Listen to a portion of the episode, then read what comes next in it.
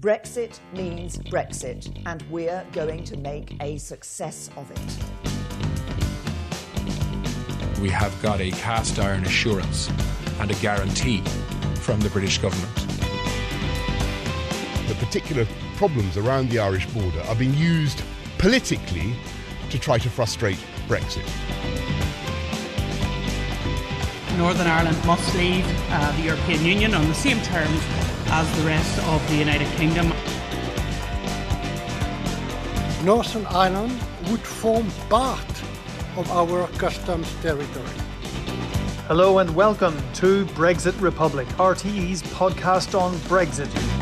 I'm Tony Connolly, RTE's Europe editor, here at the European People's Party in Zagreb. And I'm Colm Ó Mongáin, RTE's deputy foreign editor in Dublin. Each week, Brexit Republic assesses all the latest Brexit developments in Brussels, London, and Dublin. This week, Jeremy Corbyn and Boris Johnson trade blows in the first TV debate of the UK election over who can get Brexit done the quickest and on what terms. We'll be assessing the claims and the counterclaims. We'll be talking to a polling expert on how Brexit is playing out on the electoral landscape in the north ahead of the December 12th election. I'll be looking at the impact Brexit has made here at the EPP Congress in Croatia and deciphering some of the signals over what those trade negotiations are going to be like if indeed Boris Johnson does get a working majority on December 12th. So, first, Tony, to Croatia, where you are at the moment and where some of Dublin is in the form of Leo Varadkar at the moment. What's the mood like amongst Europe's centre right in Croatia? Well, it's been a very interesting couple of days here, Colm, because the EPP, the European People's Party, which was the dominant force in European politics for a long time, uh, they have really suffered in the past uh, while they lost 35 seats in the European Parliament elections uh, back in May, and they've seen their appeal being really challenged and undercut by, I suppose, voters who are perhaps drifting to the far right, perhaps drifting to the Greens. Uh, or drifting over to the to the Liberals the, in the centre, uh, and they've really also seen a big reorientation in their geographical appeal. Uh, now, for the first time, the bigger number of centre right MEPs come from Central and Eastern Europe. Um, so that has changed the the whole uh, outlook, I think, and the complexion of the European People's Party, which has been dominated by the big parties in Europe, like the CDU in Germany, the Pe- the Popular Party, the People's Party in Spain, the Conservatives at one time, of Yeah, course, were members of the time. European People's Party once upon a time until they jumped ship. Uh, with interesting consequences, uh, which we all know about today. Um, uh, and uh, Italy, of course, uh, always had a, a, a prominent uh, prime minister in the European People's Party as well. But they they are doing a bit of soul searching at the moment.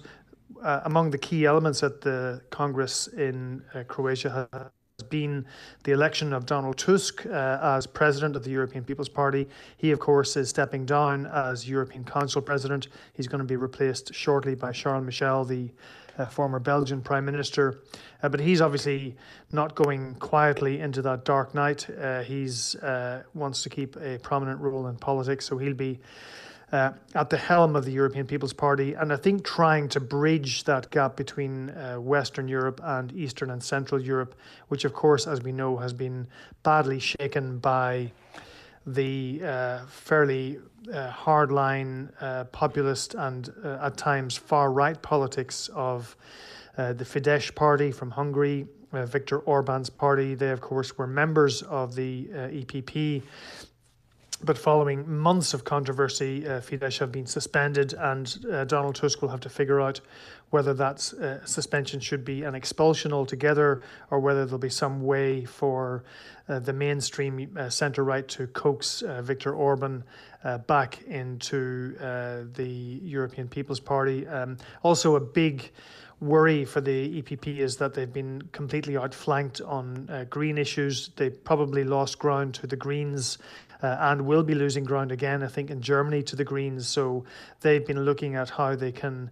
Uh, try and uh, gain some momentum, get some uh, limelight on green issues. And uh, Leo Varadkar today, speaking at the uh, conference, said that you know the the green issues often push people to the to the fringes, uh, whereas a centre right party should be able to Take bring everybody along uh, to make yeah, to, to make progress on green issues, because of course, if you want to reduce uh, carbon emissions, you, you need to get industry on board and so on. That was the essential uh, uh, point he was making. Um, so that's been the the general tenor of this meeting here. Uh, Helen McEntee, who is Ireland's European Affairs Minister, she was appointed uh, or voted as one of the uh, the vice presidents of the European People's Party. Uh, before we get to the, the final press conference of that and remarks made about Brexit, was Brexit at all a running theme in this conference or was it up for mention or has that as a major issue for the parties involved passed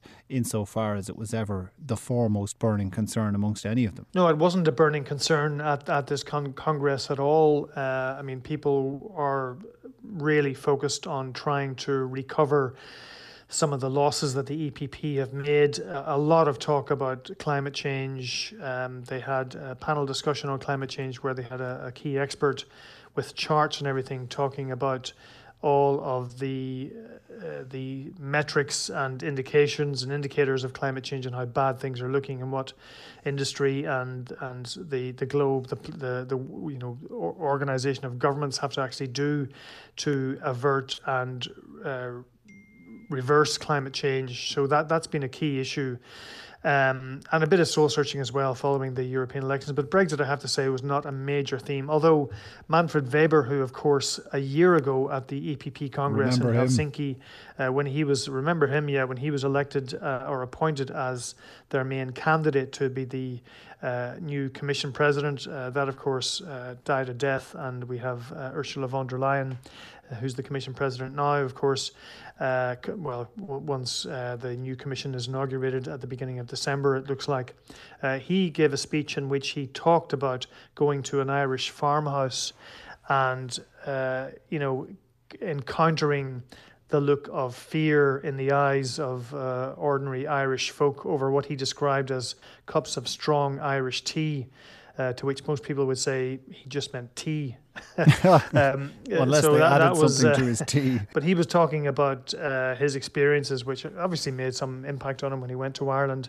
Uh, uh, on the Brexit issue, um, and he talked about the solidarity that Ireland had been given by the rest of the EU as something that Europe uh, should be proud about. And uh, of course, Leo Varadkar picked up on that theme as well. But uh, overall, Brexit wasn't a major issue right. at this Congress. Now, as you said, bringing people together and bringing people with them was one of the things that was mentioned at that climate debate in the EPP conference earlier. It was also something Jeremy Corbyn touched on in the first TV head to head debate between the two main parties in the UK. Jeremy Corbyn and Boris Johnson went face to face on ITV.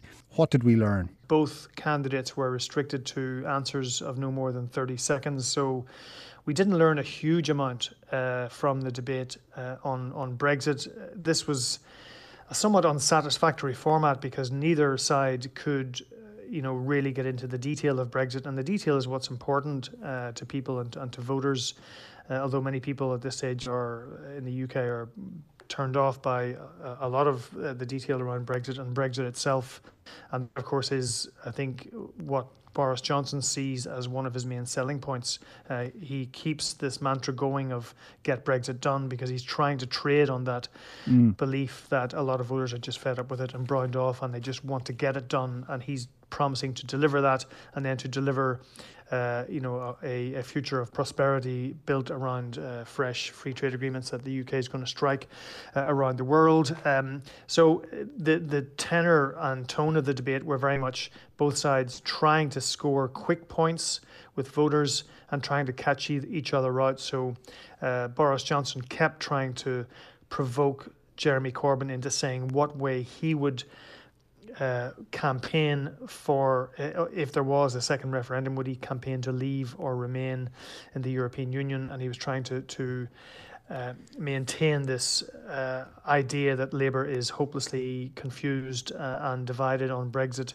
Um, Jeremy Corbyn, for his part, uh, talked about getting a three month negotiation with the EU and then after six months putting that new negotiation to uh, the British people, saying that that would be the best way forward. Um, there was a bit of sparring over how long it might take for the UK to get a free trade agreement by the end of December, or would it take longer? Uh, a bit of interesting sparring as well, which we can hear in a minute, uh, over whether or not there was actually a trade border down the Irish Sea as a result of the withdrawal agreement that Boris Johnson finally uh, re- renegotiated with the EU.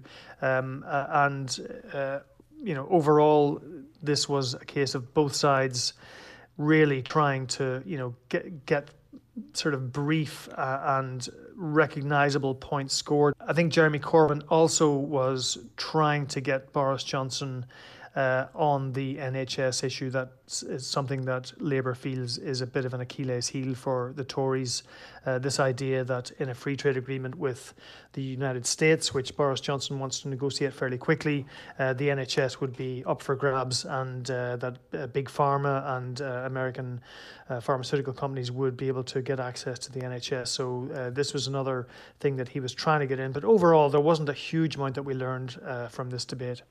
In the opening statements, both candidates had about a minute in their opening statements, and sadly, I, I, decided to count how long it took each candidate to get into the mentions of Brexit. So it took Jeremy Corbyn. It was thirty over thirty seconds before he get in, got into it, and he only talked about it for around six seconds. By contrast, Boris Johnson got into it within ten seconds, and Brexit dominated it. So his big selling point is Brexit, Brexit, Brexit, get Brexit done. Brexit will unlock the potential of the economy, and then we will start spending on all of the things we want to start spending on. Jeremy Corbyn says, Look, we'll let the people decide. We'll give you a Brexit, and the Brexit that Boris Johnson wants you to give, as you said, uh, is about opening up public services in the UK and selling off the NHS. But he's less comfortable or certainly putting less emphasis on the Brexit part of the election platform. Yeah, I mean, clearly, um, you know, Boris Johnson is trying to use uh, the fact that he has done this Brexit deal, uh, what he calls his oven ready Brexit uh, deal, uh, or, or, a great new deal, as, as everyone in the Tory party robotically keeps repeating uh, ad nauseum. Um, to to try and appeal to that cohort of British voters who are frankly fed up with uh, the uh, the whole Brexit process after the past over the past three years. Um, and Jeremy Corbyn, by contrast, is much more keen to get the issue away from Brexit and onto public services, onto social care, uh, onto the NHS. And of course, the, the Labour Party have also this week uh, just revealed their manifesto, which is a fairly radical manifesto, uh, talking about a windfall tax on oil companies.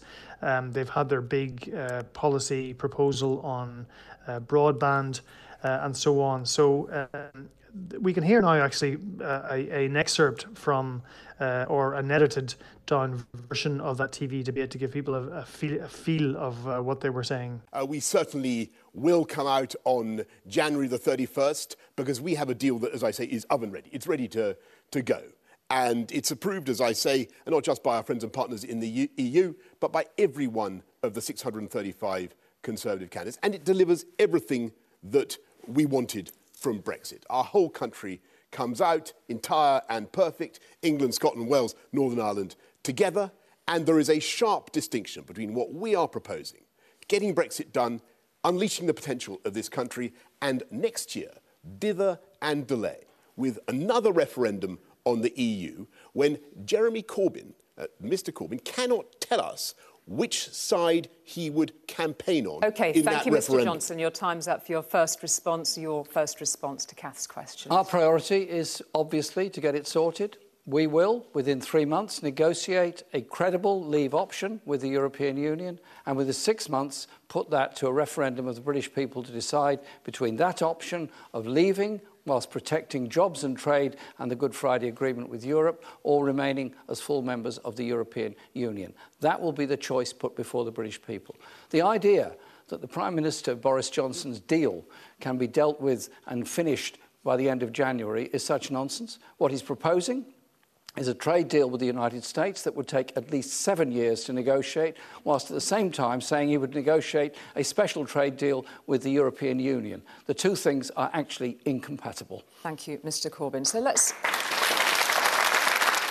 People said that we couldn't do a new deal in three months. Uh, people said that they would never open up the treaty. They said it was impossible to do. Actually, we succeeded. And we have a great new deal that, as I say, is oven ready, ready to go. And I, I hear what uh, Jeremy. Would you mint a new coin? Would you mint a new coin for December 2020? Uh, I, I hear what people say about about. No, uh, we, we have ample time to do a fantastic uh, free trade deal uh, with our, our friends and partners in the EU because we're already in a state of perfect alignment, both for tariffs and for quotas. And we still have not heard, Julie, you will notice, there is a I've answered your questions, but there is a glaring lacuna still in this debate. We still don't know. I'm sorry to say, we still don't know. Where, where, there, there is a, a vast inanition Okay, yeah, a, a, allow enigma, Mr. Cor- Mr. Corbyn is respond to the question Corbyn from Mr. going Johnson. to campaign for the deal he proposes to do, or is he going to invite his Labour colleagues to destroy well, let's, let's the, allow constra- Mr. the Corbyn to respond to that. he's created? Thank you, Mr. Is he- Johnson. let's that's, allow that's my What. I've said, and it's very clear, very clear, three months to negotiate, six months for a referendum, and that will bring that process to an end. What we know of the government's proposals, what we know of what Mr Johnson has done, is a series of secret meetings with the United States in which they were proposing to open up our NHS markets, as they call them, to American companies. Freedom of Information Act request was made in order to find out what happened at these meetings. That's what happened at these meetings. Every single line of this document redacted out.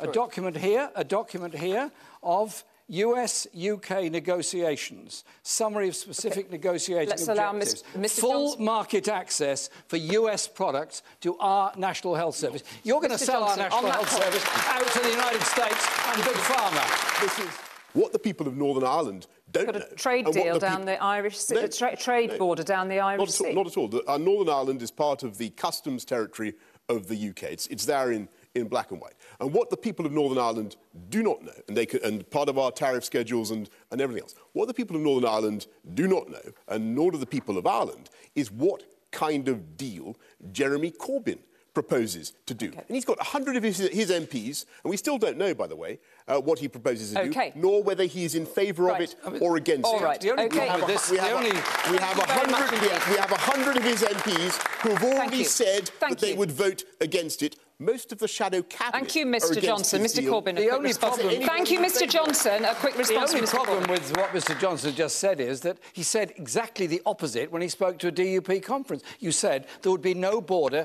down the Irish Sea. And- well, there is. The debate itself lasted the guts of an hour, and as we've just listened to there, half an hour of that was on Brexit, which we've edited together and a, to give a, a shorter sample of of what went on. In terms of who came out of it more clear on what they want from Brexit, Boris Johnson was selling a concrete deal and a concrete position on that deal. Jeremy Corbyn was leaving the door open to being all things to all people. He was making a virtue of that, saying consensus. Other people who may be tired of Brexit may not see it that way. Yeah, I mean, I think the the I suppose a snapshot um, response from voters fairly soon after the debate came from YouGov, which is a, one of the more reliable organisations in the UK, uh, gave about 51% to Boris Johnson, 49% to Jeremy Corbyn. I think Johnson probably was on fairly uh, solid ground on his Brexit message, uh, although I'd say for both men, there were moments where the audience simply laughed at them because they simply didn't believe uh, what the two candidates were saying, and notably Jeremy Corbyn on you know n- not Being really clear. uh, being clear about whether or not uh, he would vote uh, or would recommend a leave or a remain position uh, once Labour has renegotiated the withdrawal agreement uh, and set up a referendum for later in 2020. They laughed Um, at Boris Johnson Boris on the importance of truth. He said it was, he felt truth was important, and the audience guffawed. Yeah, I mean this this is uh, this is one example of where uh, a number of commentators have said that the audience actually were the winners in the debate uh, because of the the clear disdain that they had uh, at, at key points for uh, the two the two candidates. Uh, interesting as well that Boris Johnson insisted that there would be no trade border down the Irish Sea. I think we heard that clip from him there, um, which again is is. Uh, an extraordinary thing to say when it is absolutely clear that uh, there will be uh, formalities and checks and uh, a customs uh, differential between Great Britain and Northern Ireland uh, once the withdrawal agreement uh, protocol on Ireland takes effect at the also end of known as transition. friction. There will be friction uh, on on the movement of goods between Great Britain and Northern Ireland and vice versa. Although it will be up to the joint committee, which is going to be set up by the EU and the UK, to manage that whole process. So we don't really know for sure yet how onerous those checks will be, but uh, on paper they will be there because again, to remind people if goods are coming from Great Britain into Northern Ireland, uh, the risk is that they will enter the Irish Republic and, by extension, the EU 27 single market. And because you can't have a customs or, re- or regulatory border on the land, uh, along the land border, then uh, those checks have to happen at the point of entry into Northern Ireland, which would be the ports and airports uh, in Northern Ireland. But again, uh, you know, we, we'll have to wait and see the Joint Committee addresses that particular process to see what kinds of of goods, what categories of goods will get some kind of exemption um, from customs or regulatory controls, uh, and, and what and what will have to actually undergo those controls, and, and where uh, you know a customs uh, tariff or duty will apply, uh, where uh, rebates can, can happen and so on, and where those exemptions can apply. In terms of timings, Tony, Boris Johnson promising to get Brexit done on January 31st, and we've talked about some of the timings and the, the, the other business that has to be conducted in the course of next year. Jeremy McCorbyn saying three months of negotiation for Labour's New Deal, which would be closer alignment uh, with the European Union, and then another six months to conclude uh, the final deal on that. There is somewhat of an issue, though, with Jeremy Corbyn's proposals in that going right back to the start of Brexit negotiations, the, the freedoms of the European Union, one of them being freedom of movement, was re- going to be regarded as a sticking point. That's something he wants to constrain. It would be hard to see how you could achieve some kind of a derogation from freedom of movement within three months on top of everything else and then conclude a final agreement and an exit within six months and get a referendum done and dusted in that time frame as well. Yeah, well, I mean, to take Jeremy Corbyn's proposals first, and, and we've just been going through them because they've just published their manifesto. I mean, first of all, uh, he is talking about uh, a permanent uh, UK wide customs union. So, in other words, the UK as a whole would uh, remain in the EU's customs union. Um, now, if he's talking about renegotiating the withdrawal agreement and getting that in there, that's not going to happen. Um, we remember that Theresa May did manage to get a UK wide customs uh, union into the withdrawal agreement, but that was the whole point about that was that it was temporary and it was only going to kind of tide people over from the end of the transition until a free trade agreement uh, was negotiated. So the reason he can't get a permanent customs union in some kind of renegotiation of the withdrawal agreement is because the withdrawal agreement is about the divorce. It's not about the future. Uh, so whether or not the UK stays in a customs union with the EU, that's a matter for the future trade negotiation. So uh, that means his timetables are a little bit out uh, on that calculation. Now, he could, uh, you know, it, it, the way the EU sees this is like they, they probably want um, nothing uh, less than, than to have to reopen the whole process again. Um, people are exhausted and fed up, and uh, as we've said many times in this podcast, uh, European capitals uh, have a lot more to worry about th- than to be relentlessly grinding uh, on with uh, future negotiations on Brexit. But um, of course, you ca- you would have a scenario where. Uh, a Labour government, if that were to come to pass, would would have to accept or or that the Boris Johnson's withdrawal agreement would be imposed on a Labour government, and of course that would be politically very very difficult for the EU to to insist on. So they would have to sit down with Jeremy Corbyn and figure out what he wants. Um, they could probably go back and say, well, if you want to go to the UK wide customs union on a temporary basis to solve the Irish question, then of course we can do that. Um, but that's probably as far as it gets. If you look at the other things that Jeremy Corbyn has unveiled in his manifesto, uh, he does talk about very close alignment with the single market. Again, that would not be something that would be negotiated as part of the withdrawal agreement. That would be a future relationship issue. Uh, he's talked about uh, the UK uh, being part of the uh, or maintaining the European arrest warrant.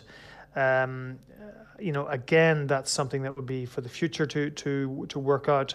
Um, being part of the European sphere for research and science and so on, again, that would be for the future. But when you look d- down each of these um, elements of the Labour manifesto, each one of them commits the UK to be to being back either inside or very close to uh, European Union structures. and of course, if you then say, well, we're going to put this whole idea to uh, a referendum, people might say, well, what's the point of Brexit if we're going to be back inside or close to all of these European uh, spheres of, of activity? Uh, so, so that's something to bear in mind. Um, Boris Johnson, of course, has claimed very confidently that he can get not only a free trade agreement done by the end of the year, but also uh, the overall future relationship. Now, of course, it's not just about trade. They, they have to work out what the security relationship is going to be. They have to work out uh, the whole question of Euratom, the, the atomic research uh, element of the European Union. What role would the UK want to play in that? Um, what would judicial and police cooperation look like? uh, what would uh, research and scientific and educational cooperation look like. Uh, so, uh, by all uh, calculations, it's very hard to see how this could be done within uh, 11 months because that's already all they're going to have. And of course, as we discussed last week on the podcast, they're also going to have to get into the fisheries negotiations, and those negotiations are intimately linked to the free trade agreement, which means that by July the 1st, if the UK hasn't struck a deal on fisheries, then they're going to have to delay. And the delay will not just be for fisheries, it will be for the whole thing because uh, fisheries and the free trade agreement are linked in the eyes of uh, the European Union. That's what that's what is spelled out in the political declaration that both sides have signed up to. Um, so right. I think we're going to get into a situation very quickly that uh, Boris Johnson will have to seek an extension to the transition, uh, and that that will be another political problem that he'll have very quickly on his hands. Which brings us neatly back to Zagreb, finally, where you are, and you were uh, at the pre- at a press conference at the conclusion of the European People's Party Congress uh, in Zagreb. Who was at it? What did you ask them? And what? Did, and uh, let's hear what they said. It was a meeting between Leo Varadkar and Andrej Plenković, who's the Croatian Prime Minister, who was hosting uh, the uh, EPP Congress. And of course, he's an interesting figure because Croatia assumes the presidency of the EU next year. So he's going to be in the uh, you know the country hosting the prime minister hosting the presidency when these Brexit uh, future relationship negotiations get underway. That is assuming that uh, there is uh, a majority for one side or the other in uh, December at the election. And so I asked him what he felt about Boris Johnson's confidence that everything could be wrapped up by the end of next year. And this is what he told me. There are various scenarios, obviously. As I said in the introductory remarks, if uh, Prime Minister Johnson manages to form a new government, we ratify the withdrawal agreement on the EU side, on the UK side. Croatia will do its best to, first of all, very swiftly embark on the negotiations that will end up with adopting a relevant negotiating framework for the future contractual relations between the UK and the EU. We are liaising closely with Michel Barnier and his team as well as with the other partners. We will, of course, bear in mind that the transition period is actually extremely short, given the exit saga. To leave ourselves only 11 months for the new relationship is relatively ambitious, but I think, you know, where there is a will, there is a way. And uh, I would say that from our side, we will be a facilitator, that we pick up those areas of priorities that are essential for the good relationship between the UK and the EU, of course, bearing in mind everything that has a clear and tangible interest for Ireland, because it's not the same if you're looking at this relationship from an Irish point of view or Croatian, but we'll be there to share the maximum solidarity and hopefully do it on time. So, also at that news conference, I asked Leo Varadkar had he had a chance to digest the Labour Party manifesto and would he be interested in this idea of a customs union, a permanent customs union, and close alignment uh, with the single market? Here's what he had to say. Uh, I'll just answer um, uh, answer your first question first. Uh, haven't had a chance to study the uh, British Labour Party manifesto. Um, but what I can say on behalf of the Irish government is um, whoever is in government uh, in the UK in a few weeks' time, whoever is Prime Minister, uh, we'll be happy to sit down with them, uh, listen to what they have to say, uh, and work with them. Uh, and in the hypothetical scenario that uh, a new UK government wants to talk about um, a customs union uh, with the European Union or a closer alignment of the single market, you know, that's something that we've always been open to. Uh, and something that we'd be very happy to um, talk to the UK government about. Um, but let's see how the election goes. Um, what I think we can be assured of uh, is that no matter what the result is, um, we are in a position to say to the people of Ireland that there won't be a hard border between North and South uh, and that the common travel area uh, um, and everything that goes with it is protected. And we'll move on to the next phase uh, when that comes, um, hopefully in the next few weeks.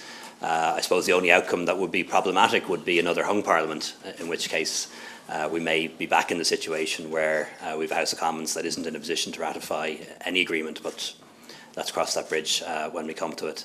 And that was Leo Varadkar there. He's what he definitely isn't interested in, Tony, is is a hung parliament, which could be interpreted in some quarters as a bit of a better the devil you know bet. Let's just stick with the deal that's there and see if Boris Johnson can get it through. But that may not be what he's saying. He certainly was left himself open to doing business with a future Prime Minister Corbyn if that were to come to pass. Yeah, I think so. I mean, uh, clearly everybody in Brussels and uh, across Europe dreads the idea of another hung parliament because that just brings us back to uh, endless deadlock uh, and and agony, um, and you know, with, with, no side being able to grasp some kind of way forward. Um, so uh, you can see that Leo Varadkar doesn't want that. Uh, he he also is. Uh, leaving open the prospect of a potential upset in the election, according to the polls, at least uh, with a Jeremy Corbyn government, Jeremy Corbyn government, or a Jeremy Corbyn led government. Uh, so that's why he was saying, look, whoever gets elected, we'll sit down with them uh, and hear what they have to say. Uh, and he was quite clear there that, you know, of course. Ireland would be interested in a customs union uh, UK wide permanently and close alignment with the single market because, of course, that would uh, massively uh, alleviate the situation on the uh, on the island of Ireland in terms of two-way trade between uh, Great Britain and Ireland, and also it, it, would also have a bearing on how onerous that Irish protocol would be uh, when it comes to Northern Ireland and the prospect that businesses in Northern Ireland would have friction uh, when dealing with uh, the rest of the UK. Um, so he's obviously keeping his options open there, but uh, bear in mind that you know nobody in Brussels or any of the capitals uh, is looking forward to any prospect of a hung parliament. Oh, which brings us neatly to Northern Ireland, where uh, Bill White of Lucid Talk, the polling company in Northern Ireland, has been running a rule over the numbers and the moving, the shaking going on uh, across the constituencies uh, in Northern Ireland. He spoke to me just a bit earlier on. I asked him if this was in Northern Ireland, particularly a Brexit election. Yes, it is. I mean, to be fair, it's following very much the agenda in Great Britain in that context. It is actually um, more, a little bit more complicated than that here because Brexit has fired up the whole debate about Northern Ireland's constitutional position within the United Kingdom, and of course has increased the impetus, uh, as you've seen in terms of Sinn Féin's um, publicity and indeed their conference and their Ard Fheis at the weekend, that um, it's just increased the whole push towards a unity poll and a possibility of of having a border poll. So it has it has actually been mixed in with that, uh, but that's still very much driven by the Brexit agenda. The whole um, questioning of Northern Ireland's position within the United Kingdom. So how does it look? I think it was Tolstoy said every unhappy family is unhappy in its own way. So every Brexit election is Brexit in its own way. What does it look like uh, in Northern Ireland? What kind of things are people looking at? Well, again, Northern Ireland, as you know, it's very much split along community lines. The the Unionist side, I mean, our polling shows that the Unionist community are 80 to 90% against Boris Johnson's current withdrawal, Brexit withdrawal agreement. Um, there is a small section of unionism that, of course, there's about 30% of unionists voted Remain. Now, within that, there's a small section who would consider uh, Boris Johnson's deal, and indeed, were, but, but they were actually more supportive of the, the backstop arrangement. Uh, but still, the overwhelming majority of unionists would be against Boris Johnson's deal and want to see it stopped in some way if that's possible. On the nationalist side, uh, they'd be very much, of course, it's very much pro Remain, the nationalist Republican side. And, uh, you know, there's a growing impetus within that community to look at the possibility of Northern Ireland leaving the UK, joining the Republic of Ireland. And one, one of the major reasons of that would be, of course, that Northern Ireland would then be fully integrated with Ireland and be a full member of the European Union. So that's driving the agenda, uh, you know, across both communities. And uh, it really is uh, raising the temperature of politics in, in Northern Ireland. And what are we seeing in terms of the Alliance Party? They would like to say they're from really they belong in neither community, but they're unapologetically remain. What's what's been going on with their support in the context well, again, of this they're, they're, they're, as you know, they had a very successful European election just a few months back when their party leader grabbed one of the three Northern Ireland seats. And Alliance, as you say, are very pro Remain. Uh, their support has been growing quite substantially, and they had a great boost in that election uh, because mainly because they're pro Remain, mainly because the Remain elements within the community don't feel they're being led properly by the traditional parties of the DUP and Sinn Féin, particularly on the unionist side. I mean, there's no, if you look at the analysis of the vote that Naomi Long got in the European election, the, the alliance leader who won one of the three seats, if you analyse where her votes came from, uh, there's substantial numbers from moderate unionist remain type people, middle class, maybe a Is little it the, bit the sort of the Sylvia Hermon vote? The Sylvia Hermon was a very good way of putting it. Yes, indeed. That actually swung over in behind Alliance. A lot up to now, a lot of that moderate type of unionist vote was still sticking with the Ulster Unionist Party, the more moderate, or seen as the more moderate Unionist Party. But they're now swinging unapologetically. They're moving away from the Unionist camp completely and actually supporting uh, the Alliance Party, as you say, are neutral in the constitutional position. But they very much support the Good Friday Agreement that any sort of change in Northern Ireland's position must be driven by consent within Northern Ireland. But so so they they are switching. Now, it's the big question is all that support. Naomi Long got 106,000 votes. The big question is how much of that 106,000 votes will still go out and vote Alliance in this upcoming Westminster election? I mean, that is the question. Certainly, our polling showing there's still a substantial support for the Alliance Party, but of course, under the cruel first past the post election system, Alliance could do well. They could come second in three or four seats, but whether they actually win a seat is, is, is questionable. And the European elections always seen, and no more than local elections, seen as second order elections when people are putting representatives into a parliament, or in the case of Northern Ireland, Mm-hmm. electing people in a parliamentary election. Some take their seats, some don't. Uh, Yes. Are, are they seen differently as far as the alliance traditionally, or are we seeing anything in the polling that shows anyway a, a, a- widening of the alliance base or even a growth of it in this context? Well, certainly it is. It has been growing in the west of the province, but not to the extent that we put in a challenge for any of the Westminster seats. As you well know, you know the Westminster seats first past the post. It suits the big parties. It suits the parties that have got big supporter bases. And again, that applies across in Great Britain as well. A lot of people argue about. It's a very unfair system, but that's maybe a subject for another day. But the alliance support is mostly concentrated in the east of the province. So the seats they're targeting East Belfast, where Naomi Long is running again, uh, putting in a strong challenge to the sitting MP, um, uh, Gavin Robinson. And then North Down, where Sylvia Hermon, as you said, is standing down. No, that was her former seat. Again, Alliance will be challenging strongly uh, for that seat. Uh, uh, against the Democratic Unionist Party, but um, so those are their two main chances. South Belfast, yes, they were putting in a strong challenge, but the SDLP now have a very strong candidate there in Claire Hanna, and a lot of that moderate uh, middle ground vote, to use that term, may swing in behind her because she is viewed as the best chance of unsitting the sitting MP, uh, Emma Little Pengelly of the DUP. So those are the sort of three main seats that the Alliance will be targeting. Is there any sign that the DUP's support has been in any way hurt, first of all, from their quite hardline leave stance? They would have been seen as almost ad idem with the European Research Group, uh, the hardline Brexit wing of, of the Tory party, which wouldn't have gone down well necessarily amongst business people and farmers in Northern Ireland. Is that seen in any way in the polling as translating into the votes, or is it backed as you were basically in terms of who people support as political parties? Well, yes. I mean, the um, the, we did poll on this issue. What party you're going to be voting? And this is in August. We're doing a, our last pre-election poll next week, which will be the major one, because obviously that's closer to the election. But the one in August certainly showed that the support was still pretty solid for the DUP, but there was a lot of discontent among their supporter base, as you say, the farmers, the business community. Uh, they still support the constitutional position that the DUP follow in terms of Northern Ireland's position in the UK, but they have been fairly annoyed with the DUP strategy. Uh, they don't they think that their links, close links to the ERG, European Research Group, have been detrimental.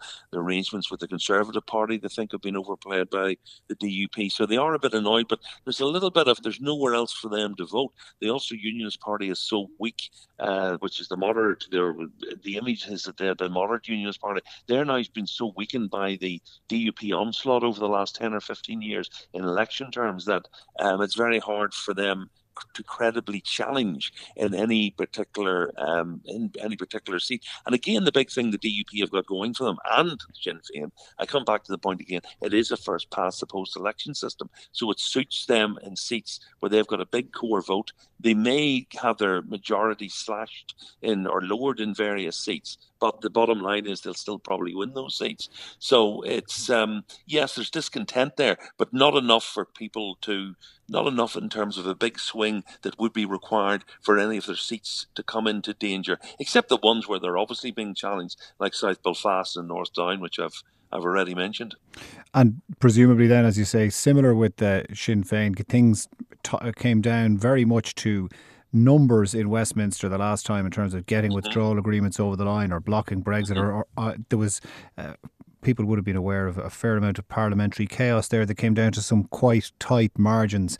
Any mm-hmm. sign at all that Sinn Féin's abstentionist policy has made anybody have a rethink there, or is it all as was? No, I think it's it's very much. I think uh, they're representing the views of their base. We did poll on that issue about eighteen months, two years ago. We haven't. We've been asked to poll on it since. And we've said actually because of the result of that poll, we didn't think it was worthwhile. It was practically ninety five percent support from the Sinn Féin voter base. We only polled the Sinn Féin people who had voted Sinn Féin in four previous elections, which we have recorded on our systems. We went out to them and said, "Look, what about this abstentionist policy? If Mary Lou McDonald, the Sinn Féin leaders, decided to take their seats at Westminster." You know, would you support it? 90, 85, 90% were against it. Then most of the other 10, 15% said they would support it reluctantly if the leadership went with it. I mean, they go then to support the leadership, but they weren't all that enthusiastic about it. There was relatively few people who actually supported it as a standalone policy in its own right, thinking it was good for them to take their seat. So that's very much ingrained in the culture of the Republican, um, the Republican movement. And I don't see, I can't see how Sinn Féin can change that. Certainly, if they were going to try to change it, they're not going to do it quickly. You have to bring your supporter base along with you, and it would take it would take uh, several years years to, um, you know, a few years for them to bring their right. supporter base along with them. But as you say, with polling like that, that they, yeah. if you're not going to poll on it, you could hardly see a leader uh, going out to bat on it either. Would you would you venture uh, to suggest what might go on uh, in the uh, in in the the British election? who might win out there? The Tories, Labour, Labour look to be trailing by quite some distance, and the debate the other night didn't look like there were any dramatic torpedo moments on either side. Would you expect things to hobble along as they are with uh, a yes. majority for the Conservatives? Yes. Well, yes, I, I would say yes. Um, the it's it's it's a, it's probable that the Conservatives will get an overall majority. Not a great one if you look at the analysis in the seats. It's very hard for any party nowadays under the United Kingdom system to get um, you know the days of hundred seat majorities. I think are gone. So I think the most the Tories, the Conservatives could hope for is a twenty to thirty seat majority, which of course is still a, a good victory. Um, the only alternative to that is another hung parliament, very much around where we are at the moment, and there's still a reasonable chance of that happening. I mean, Scotland are, are sorry, the Conservatives are already starting up, uh, starting off you know, about 10 seats, five to 10 seats down because Scotland was, it's undoubtedly, the polling there shows that the SNP are going to have a very good election there. So they're already down, if you like, five or 10 seats. They're going to lose some seats there and they have to get back up uh, to an overall majority. So it is, it's not, um, it's not, it's, quite a difficult job for the Conservatives. So it's still quite possible that, uh, you know, it still could be a hung parliament. But I, I would put it this way I mean, the, the Conservatives have to, you know, Boris Johnson has to be seen to get an overall majority majority in this election. If he comes back in a hung parliament, then it, um, uh, you know, it would be viewed as a, a, failure for him. And even if Jeremy Corbyn actually just holds it where it is at the moment, then it, it would be viewed as a sort of an indirect victory for him, um, because he doesn't really need to win an overall majority. He just needs to hold Parliament in the rough hung Parliament structure which he's got at the moment. So the stakes are quite high. But I would say yes, the probability is it's looking like a small conservative, uh, small conservative majority. Do you measure fatigue at all, Bill, when you're polling people? Indeed, well, we look at likelihood to vote. We we asked about enthusiasm, etc. It does seem certainly in the previous polling we did. Now that's a few weeks ago. Now, to say our major pre-election poll will be next week um, the it looks uh, as if it could be quite a substantial turnout because people are engaged with politics. Uh, they say certainly the enthusiasm seems to be there, but of course that can all change. The fatigue can set in, and of course, uh, you know, I always say elections are a summer sport. Usually, I mean, this is winter. It's the twelfth of December. You can have a nice crisp cold day like you have today, and it's dry. But if it's windy, snowy, bad weather day, that can have quite an impact on the results and uh, uh, depends obviously where the, the bad weather occurs across the uh, across the UK itself. What will you be doing on election night yourself? Election night, I'll be there. I'll be at the count. I'll be at the South Belfast or the Belfast counts actually, and of course, the key the key point we'll be looking at, which we haven't, I don't think, mentioned up to now, is the North Belfast seat. I mean, that is right on a knife edge between Nigel Dodds of the DUP, the leader of the Democratic Unionist Party group in Westminster, deputy leader of the party overall, and very, very powerful figure within the party. His seat's right in the knife edge against the challenge from John Finucane of Sinn Féin. And our polling, frankly, is within the margin of error. We still are predicting Nigel Dodds to hold that seat, but it's so much within the margin of error now that it could go either way. So that'll be the most interesting seat. And of course, uh, the other Belfast seat, South Belfast, yes, it looks as if that could be an SDLP gain. Our poll will tell better next week, our final pre election poll. Uh, East Belfast, we're predicting Gavin Robbins of the DUP to hold on. But again, that's quite a big, strong challenge. It will be a strong challenge from the deputy leader of the Alliance, or sorry, the leader of the Alliance Party, uh, Naomi Long. So three interesting seats in Belfast, and that's where that's where I'll be, be doing the various tallies, and we'll be doing an exit poll as well. So that should tell us something on the night. So it should be a very interesting night. In the Dodds v Finucane uh, clash? Will it come down to turnout on that one, where people trying to mobilise every bit of turnout they get? And would that in any way explain why there's been a rather more concerted DUP outreach to loyalist working class communities more recently, including even representatives of paramilitaries? Uh, yes, that could play into it. I mean, Nigel Dodds, one thing about it, he is a good campaigner. He's very good in the numbers. He knows where his votes come from. So he has a very good machine in the ground. But then, likewise, so is Sinn Féin. So uh, they both, uh, you know, they both cancel each other out in that sort of aspect in terms of party machines. Uh, but certainly it would, yes, turnout will be a critical factor. Uh, I've already mentioned the weather factor. I've already mentioned it's a winter election, which is quite exceptional for elections. Um, and um, a lot could depend on the turnout on the day, but the numbers are still there slightly in the polling. And if you look at the demographics and the makeup of the seat for Nigel Dodds, but he needs to get every vote out. He needs to make sure that all his vote and his party workers are in place to get his vote out. And and of course, we all know with elections, um, you know, David Cameron knows with referendums, there's an element of, if you like, luck about it on the day. There is unknown factors, and that can come into play. So it's it's it's, it's going to be a very tight result there. All right. Thanks a million, Bill. We'll chat to you again soon. No problem. Thanks. All the best. Time. Cheers. Bye bye. Thanks, man. Bye bye. And that was Bill White from Lucid Talk, the polling company, speaking to me uh, earlier on. And that's it for another edition of the Brexit Republic podcast from me, Colm O'Mungoyne, RTÉ's Deputy Foreign Editor in Dublin. And from me, Tony Connolly, RTÉ's Europe Editor in Zagreb. Thanks for listening.